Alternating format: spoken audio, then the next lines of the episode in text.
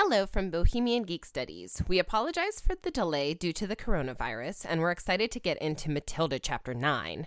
As a quick heads up, my audio is a bit funky for this episode, and we didn't have a chance to re record because of everything going on. Thanks so much for understanding, and I'm going to stop talking so we can dive into Chapter 9, as well as Flo's tips for independent study in light of COVID school closures, as well as parent teacher conferences. So, without further ado, welcome ravenous readers and culture consumers to Bohemian Geek Studies. The place where nerdy knights gather together to distribute quarantine supplies and PPE and share our insatiable thirst for intellectual discussions about our favorite books, shows, and movies.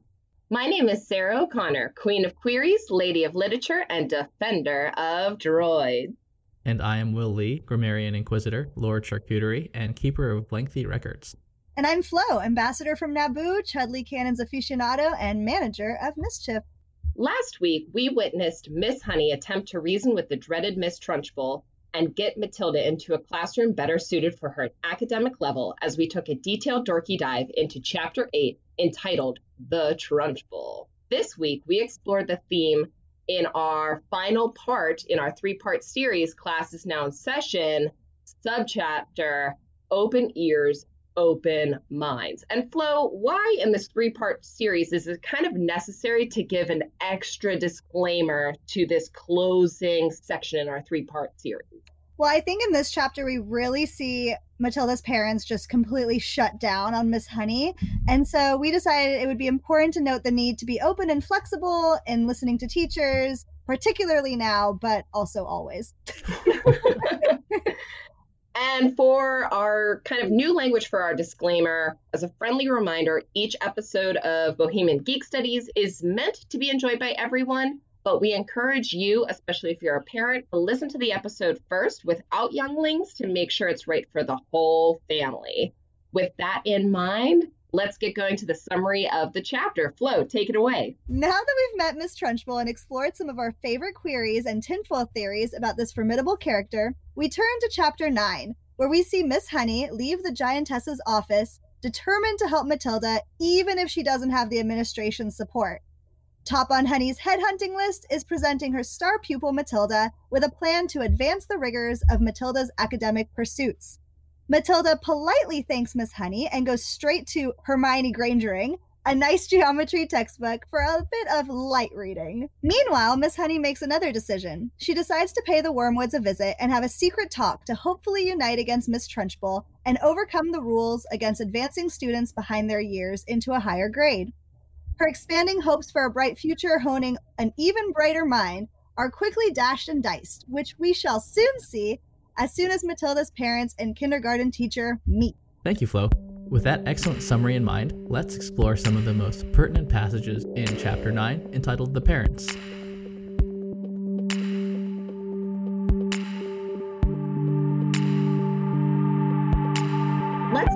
About the admirability of a brave teacher. Now, some of this we talked about a little bit last chapter when Miss Honey confronted Trunchbull. Flo, why don't you tell us a little bit more about the admirability of knowing when no doesn't mean no? You know?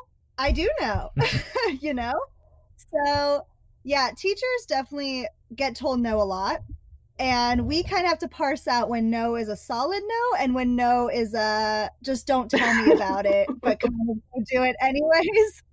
So oftentimes in my school at least we say it's better to ask for forgiveness than to ask for permission because a lot of times the answer is no at the administrative level but we still have to do what's right by our students so we just kind of take it upon ourselves and go rogue and do what needs to be done and that's exactly what miss honey is doing here. She's like okay i just got a no from the Trunchbull that doesn't actually mean no to me. It just means like I can't go through the right channels to be yep. doing this. So I'm going to do the covert operation, go get her some textbooks and just run with it anyways. And then if somebody finds out, I'll deal with that later. But my big thing was like, how is she getting all this time? Yeah. Like, mm-hmm. what? I can barely go to the bathroom during my prep break. So it's like, she must have like a 45 minute prep while the kids are outside unsupervised. I, or a time turner. Either way.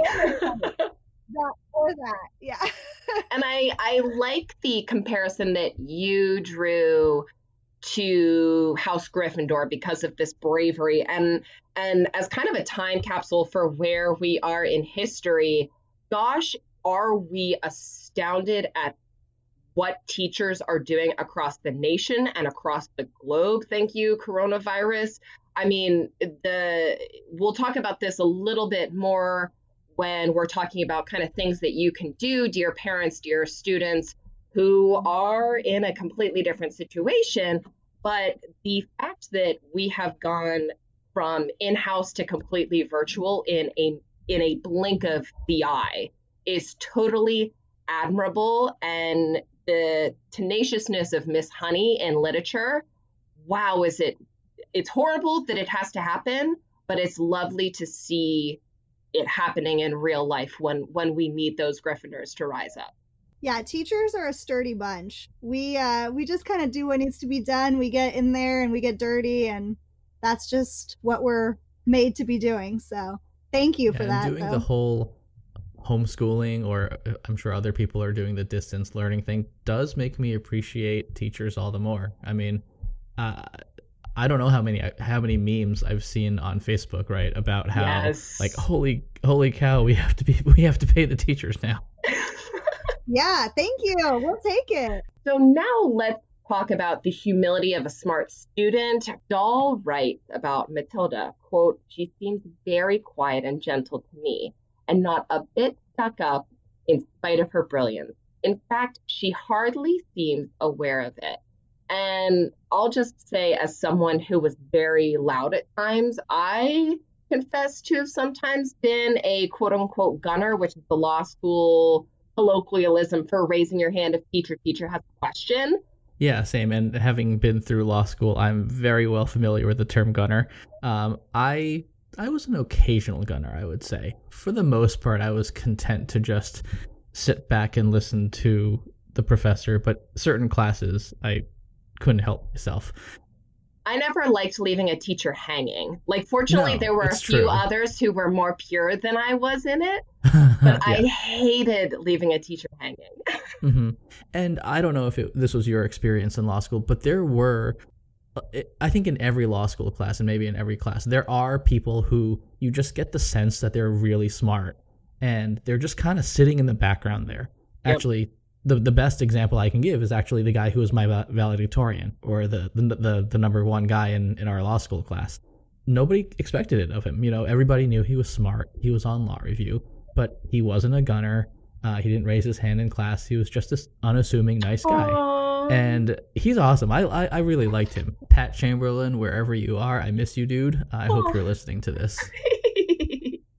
and Flo, how about you? Did you see the kind of valedictorian that Will went to school with? Did you see some of the showy showy? What's what's it like inside the battlefield of the classroom these days? Yeah, I mean, we definitely have some kids who are what you guys are referring to as gunners.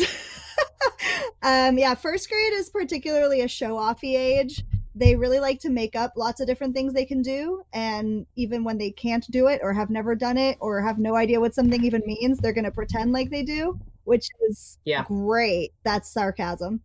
And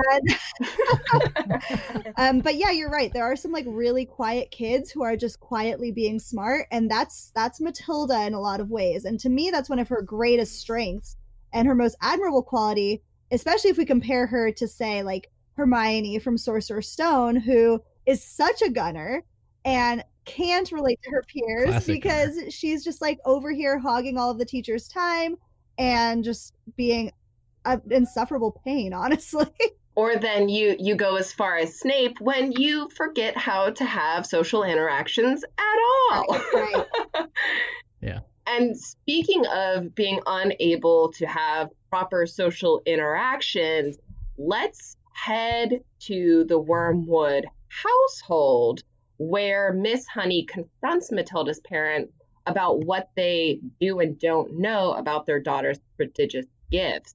Mrs. Wormwood confesses, quote, Of course I knew she could read, the mother said. She spends her life in her room, buried in some silly books.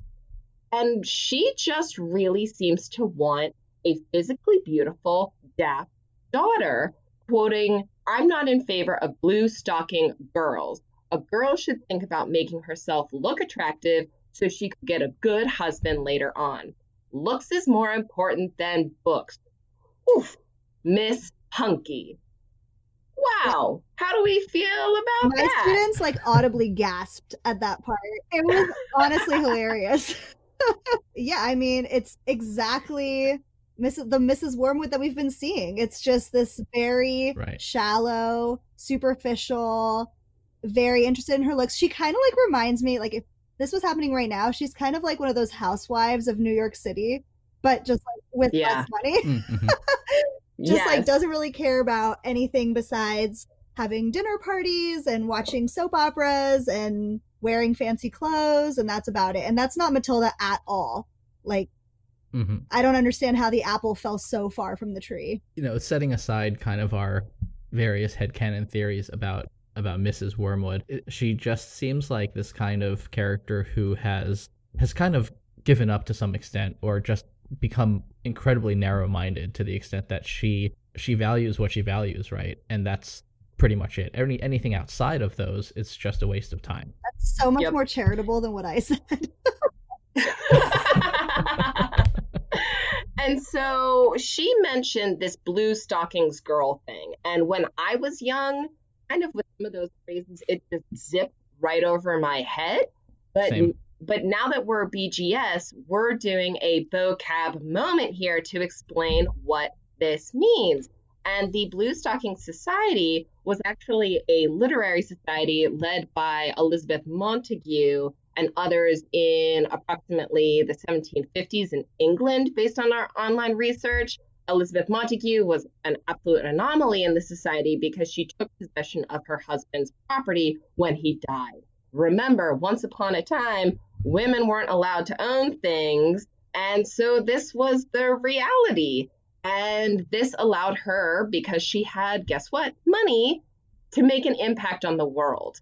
And this society was founded by women, but included some prominent members of English society, both male and female. And so this is a woman with considerable scholarly, literary, and intellectual ability or interest. But Mrs. Wormwood shoots this down as appalling. And so it's this very interesting dichotomy of a woman who is very much, at least from our reading, in a situation that she doesn't want to be in, trying to make the best of it in some sort of criminal capacity, and refusing to allow her daughter's talents to shine based on her own prejudices. Not a good mom look. It is really interesting though that you, like you said, I I glossed over this term. I I think most people do, and it it, it makes me wonder if how how common this is as uh, as kind of a slang or just kind of a known entity in in British society. Mm. I mean, if you I, I don't even know what the equivalent would be for for Americans, right? I don't know. It's kind of interesting to think about that that Mrs. Wormwood is tossing off this kind of like deep cut. Like, Right. where's Yeah. this coming from? But maybe if it's like a more common insult, it's not it's not that surprising. Does Miss Honey have patience for the Wormwood's attitude? What do you think, Flo? Would you have patience? No she's over it. I'm over it just listening to it myself. I'm just like okay just get out of my face lady. I did one time have a parent teacher conference where somebody got in my face like this and was ridiculous and literally to my face said well next year i hope my child is a nice teacher. Ooh. yeah. So some parents like spit venom like this all the time and it it's crazy that what people feel entitled to tell teachers specifically. Yep. like i would never presume to go to a doctor and be like no actually like you're not doing your job right so let me tell you how to do it but people do that to teachers daily Right. on the daily Yep. And so we will caution with Miss Honey slash Dahl's words, quote, do not despise clever people, Mr. Wormwood, but I see we're not going to agree. On one thing we can agree on in light of where we are currently, we need a coronavirus independent study plan. So if you're a parent and you have some students, please stay tuned If you don't, and you're like, wait, that's not applicable to me. Guess what? You have friends, you have family. Please stay tuned. please listen as we dive in deep with one of the teachers who is doing it daily as Flo teaches us all about how to handle this a little bit better. And I'm so pumped here to to to learn um, from Flo because man, I'm in deep I'm in deep waters right now. I can tell you that. So yeah. We're sending you some good Yeah, I'm already vibes. feeling it. It's been Feeling like it's been like four days. Yeah. Anyway.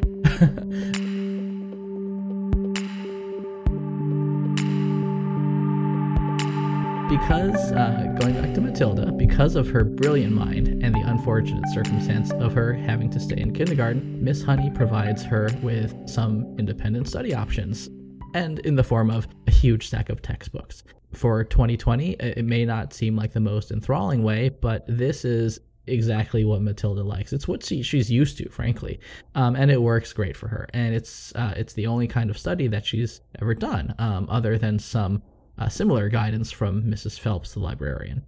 Yeah, so independent study can be an amazing tool if the student has the right temperament and support. I mean, some kids are not cut out for independent study at all. Like, I just want to put that out there. And it's not a diss on anybody. It's just like, that's just not the right thing. They need a social environment. They, like, my daughter, Charlotte, is not going to do well at home. She loves being yeah, around and other that's kids. happening soon. Yeah, yeah. There's tons Mhm. of kids who are just like dying to see each other. And like my students, I'll get into it later, but they've been on Zoom and every time they see each other, it's just like this explosion of joy because they miss that social interaction. It is really cute to see those screenshots of this those like 30 kids on Zoom though. It's kind of cool. It is really cute. And shouts to teachers like you, Flo, and others who do like cool dress up or like do a dance introduction. Like, thank you so much for giving some silver lining to some really gray growth Uh-huh. right now. We just got to keep it light because it's dark out there. The kids are scared. The kids are nervous. They're really, I mean, we had a big coronavirus talk in my classroom before we left um, for distance learning, but the kids voiced very clearly how worried they are for their grandparents um, specifically. And so that's been really difficult to deal with. But back to home study. One of the things, like you were just saying, Sarah, that can really help with independent study is having a great teacher or a tutor who provides that varied material and interesting projects that are linked to the work. A supportive home environment like the one Will is undoubtedly providing is Mm. also crucial. No, you are, Will. you so are. Maybe I'll get there one day. You will. You're already there. Really, we're looking for one that provides care, guidance, space, and time, quiet, and more importantly, snacks. Snacks are very, very important in home study. yeah, Huffle Hufflepuff your home space up. That's all I have to say. Hufflepuffs are probably the best at home study. Go get Yeah. yourself a Hufflepuff. Those of us on the BGS team with kids are not homeschool parents, but the great homeschooling that I've seen involves incredible, I would say nearly superhuman parents who create Absolutely. Oh my god, it's ridiculous. Especially the people who've got more than one kid. I'm like, I don't even know Mhm. how you're running your life right now. Just remember, folks, an actual viral pandemic is happening, and we're still we're still moving forward. We have So, yeah. We have to. whenever you're like, I am failing, remember that. Yeah. and we're proud of you. Oh, totally, totally. And I see so many parents just shining on social media and just doing the Uh-huh. absolute best Yeah. they can, and it's just it's great to see. It makes teachers a little bit nervous about their jobs. I'm going to be honest. Yes. That's been like a huge. and we thing. should talk about that. Yeah, We should talk about that after this segment totally, Flo for sure. totally. But I do think it's really cool. I've I've been I've been reading too much about you know the coronavirus and all that stuff, but it's it's really nice to see a lot of media cover kind of the the mental health aspects of of this whole thing, including I've seen several really Yeah. great articles now about how parents you know shouldn't shouldn't try to do too much, um, and it's And teachers. yeah exactly it's like just because they're doing it now, this is a Right. blessing. This is not an expectation. Yeah, That's a PSA. totally. But but anyway, I thought that I I, th- I think if there if there is a silver lining or maybe even several silver linings, it's it's it's it's an increased awareness of this community and what other people's lives are like and and putting yourself in their shoes, and so that's you know Totally. And every family situation is so different. It's so hard to prescribe this home study because, like, for example, Universally. for me, like, I'm not doing Zoom lessons Mm-hmm. because I have some parents who are still working and they can't log their kid onto Zoom at the right time. It's just, Sure. it's not possible. So you've got to be flexible. And um, I just think these parents are doing a great job at putting schedules out there, allowing their kids to explore on different topics, giving them independent time to work, and plenty of opportunities to be creative. To me, like that's the most important. But here's the thing student buy in is critical. If a student doesn't want to work, they won't work. Trust me, I know. I've had a lot of six year olds look me in the eye and calmly say no to me when I tell them to open their handwriting book. It happens every day, especially at the beginning of the year when they don't know me.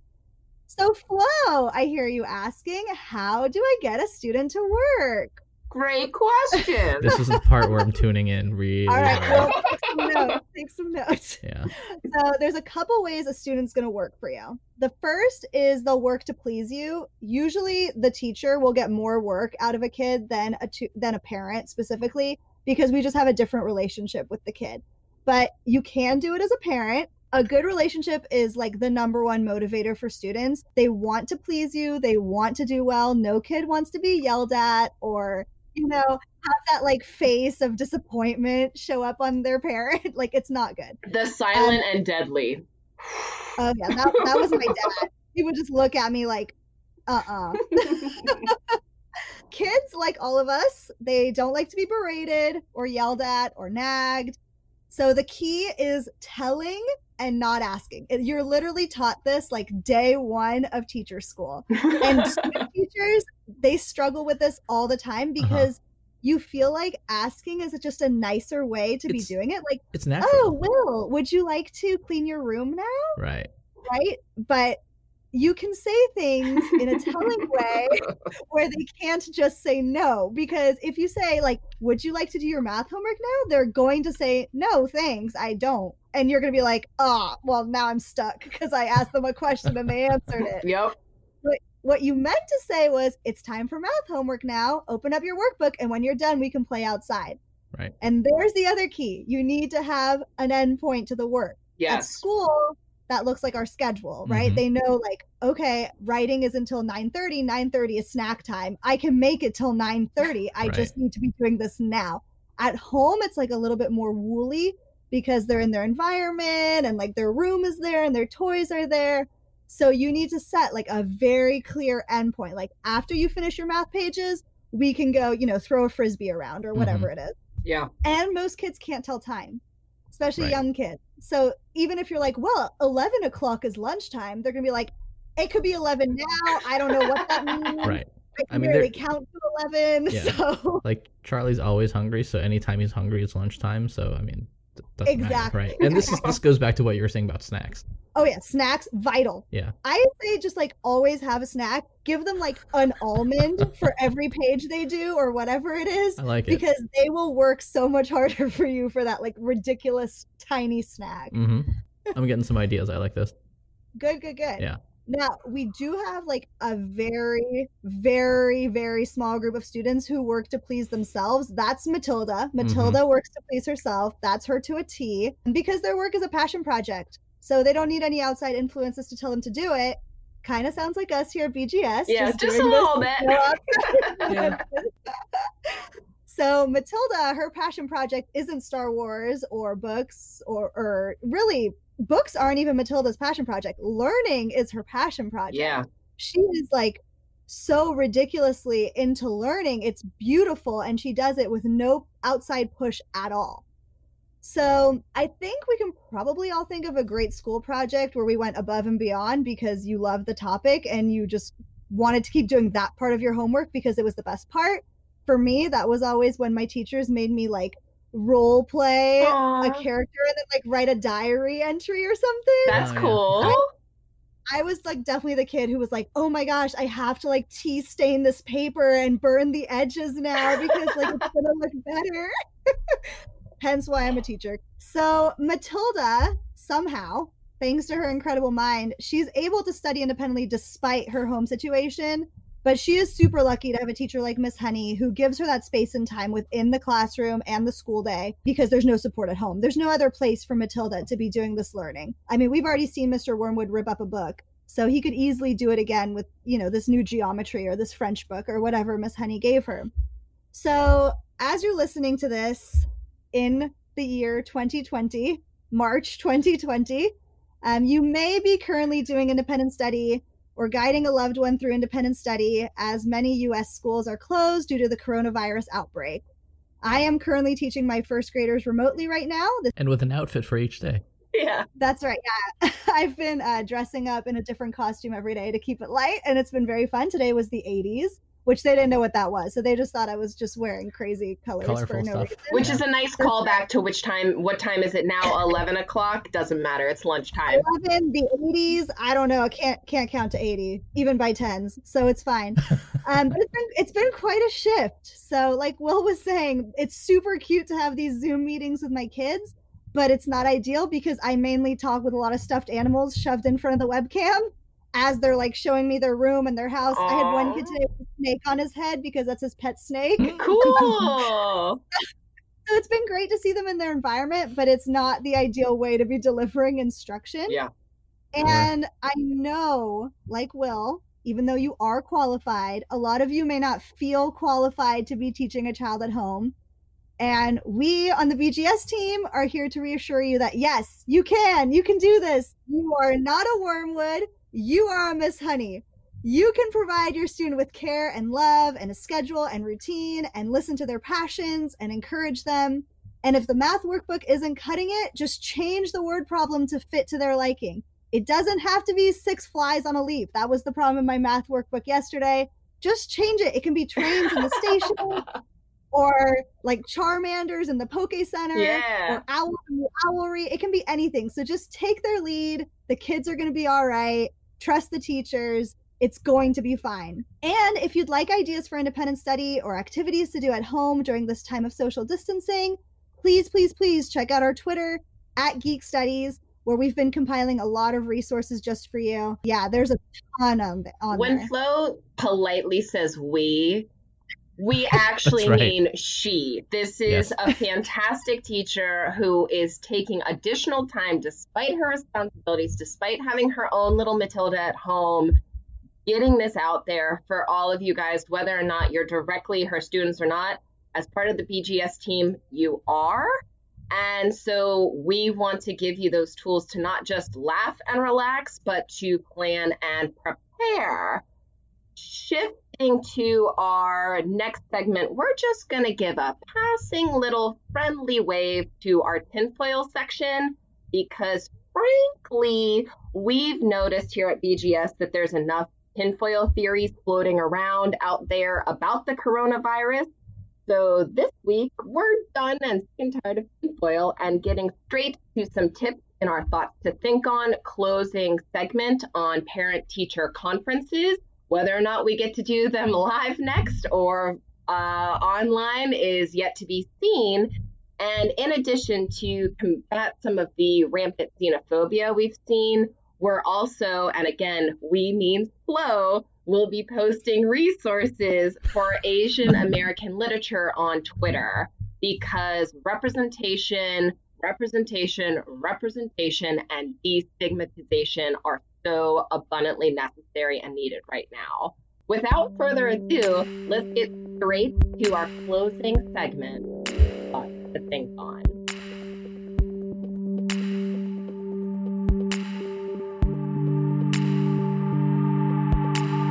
Yeah, so our thoughts to think on today is basically me giving you a PSA on what to do for parent teacher conferences. and then I'll, I'm pretty much going to be sitting this out, and we'll get a little bit of uh, Will's thought to the extent he's able to share as a parent. So I'm just here as the referee, sitting back. Perfect. Yeah, you're the moderator. um, so actually to Sarah's point, I just finished my parent teacher conferences on Monday. It is now Friday as we're recording this.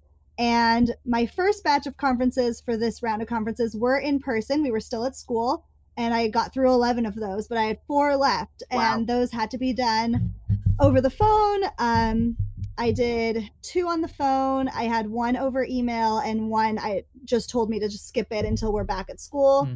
which at this point, our governor has told us probably will not be until the fall. So it's gonna be a beat. it's gonna be a while, but I mean, obviously, this parent knows I'm here if she wants to talk at any point, so it's fine. But yeah, conferences are looking super different. So please, like, understand these tips are more broad. They apply to most conferences, whether they're in person or virtual. And I have narrowed them down to five. It was hard to narrow them because I have a lot to say. um, but here we go. So, number one, come prepared with questions or comments. No teacher wants to sit there for an extra amount of time while you actually read the report in front of them. The report will probably have been sent home, whether it's a report card or some sort of conference report, which is what we give. So please, please, please review those at home. Make some notes on them that you've jotted down some thoughts so that we're not wasting our precious conference time with you reading or being ridiculous. Number two, this is extremely important. Do not let your conference be your first interaction with the teacher. I hate, hate, hate, hate meeting parents for the first time at conferences. Our conferences are traditionally in like the beginning of November and then the beginning of February or like mid February. So if I haven't met you until November, there's a problem. Like Preach it, teacher. if you can't like i mean we've had a lot of opportunities. We've got like open houses. You can mm-hmm. come pick up your kid. You can send me an email. You can make an appointment. So if something has been bugging you especially please let your teacher know immediately. Parents will just like let things fester. They won't say a thing and then at conferences they're going to unleash their wrath on you blindsiding the teacher. It can be like I mean, honestly, it can be a really unsafe situation. Oftentimes, teachers will not meet with certain families Mhm. without having an administrator present because we feel unsafe. Sure. Wow.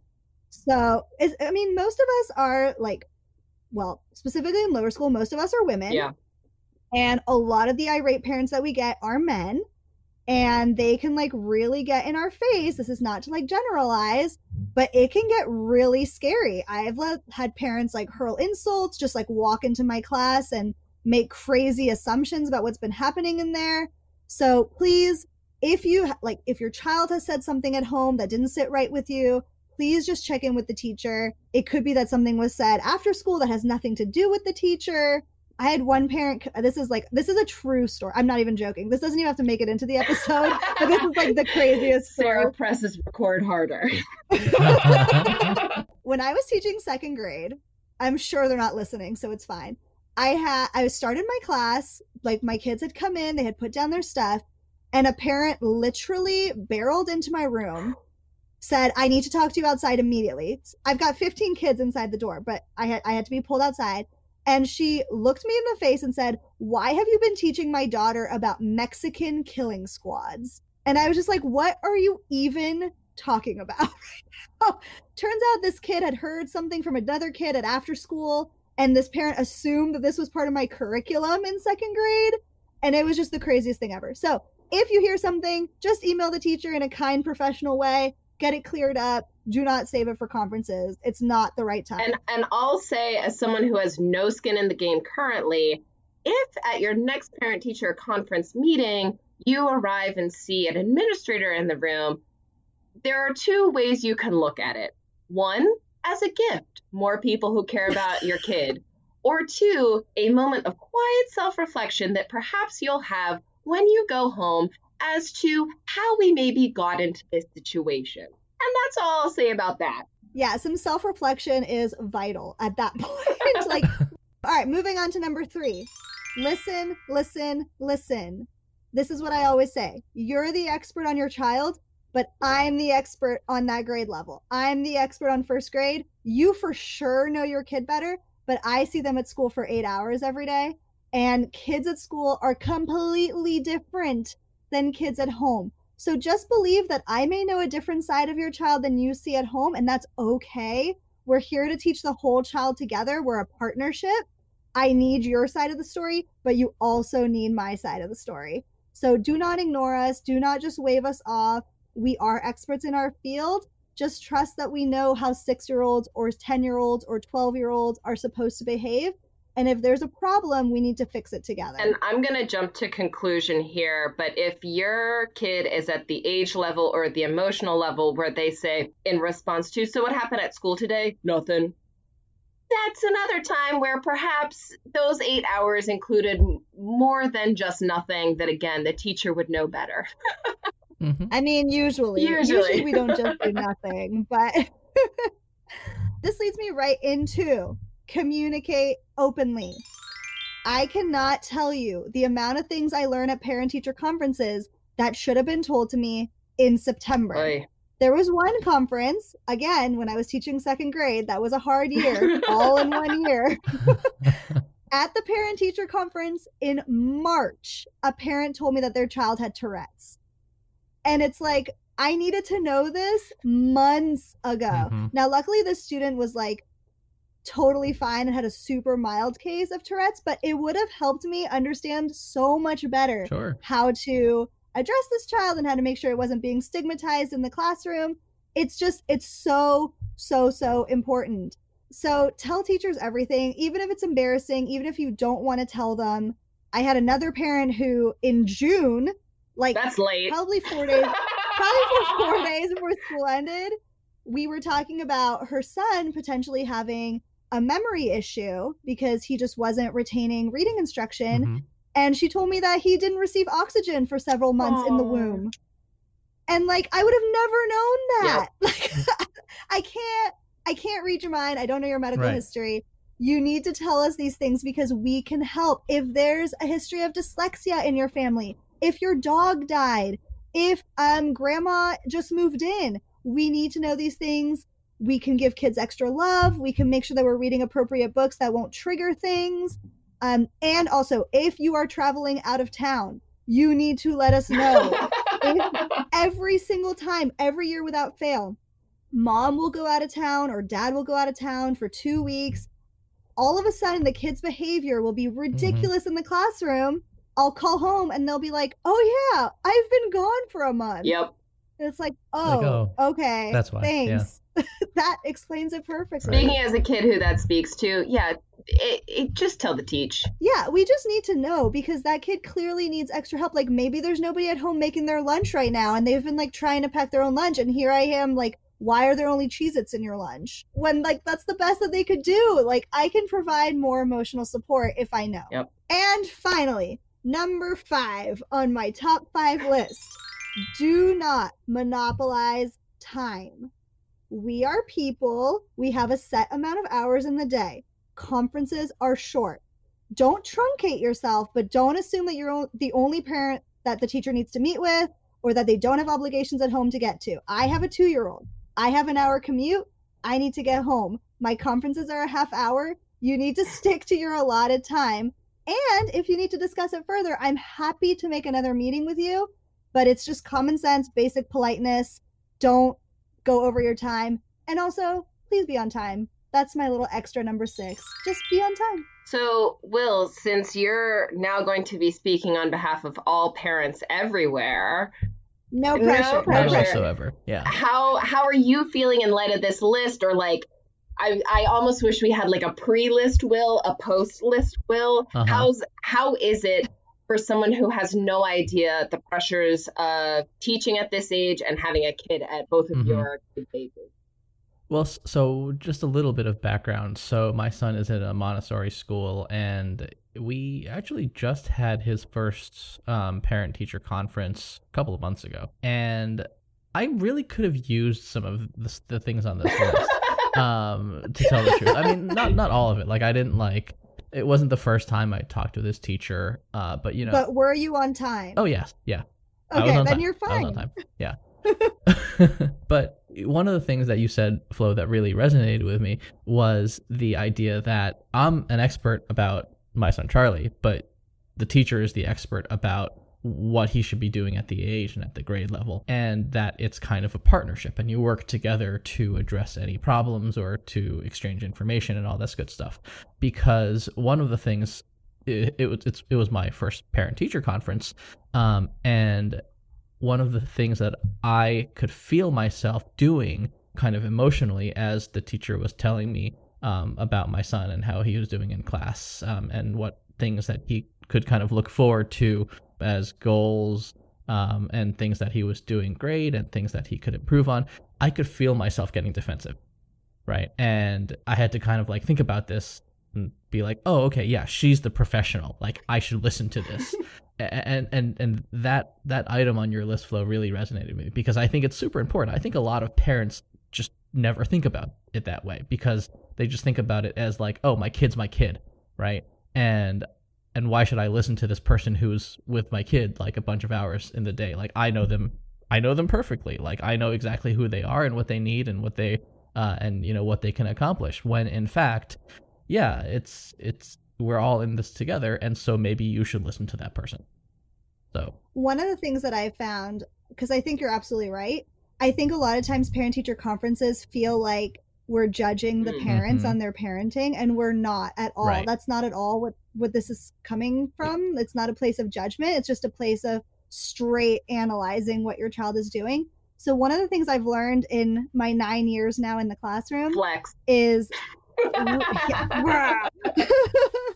is reframing what I'm saying to really focus on the kids. So the way that I always frame it is I'll tell the families all the things that they need to know and I'll say something like I'm so happy to be on team Charlie with you Yeah. hmm because that's really what it is. It's a team for the child. It has nothing. You could be the best parent in the whole world, and your kid could still not be gripping a pencil properly, and that's okay. We have tips and tricks for that. Mhm. We just need your support at home to match what we're doing at school. The other thing I always say is. Is there certain language that's working for you at home, and can I mirror that at school? Ah, interesting. And alternatively, like here's some language that we're using in the classroom. You might want to try incorporating that into what you're saying at home so that we've got matching language. So it's just teeny tiny tweaks. We are not judging your parenting, parents, BGS parents. Um, I mean, sometimes we are, I'm not going to lie. but most of the time, if you're like a halfway normal person, we are not judging your parenting. We are truly here to help your child. We know that you're here to help your child and we kind of all need to put our defensiveness to the side and do what's best for our kids. And if only the Wormwoods could have done that. if only. Yep. So until next time, keep geeking out with us on Instagram at Bohemian Geek Studies, on Twitter at Geek Studies, and you can always, always, always email us a picture, thought, or question via audio, recording, or text at bohemiangeekstudies at gmail.com. Most importantly, tell your friends about this podcast as we find new ways to enjoy our fandoms and teach one another during unprecedented times. Wands up and keep those pages turning.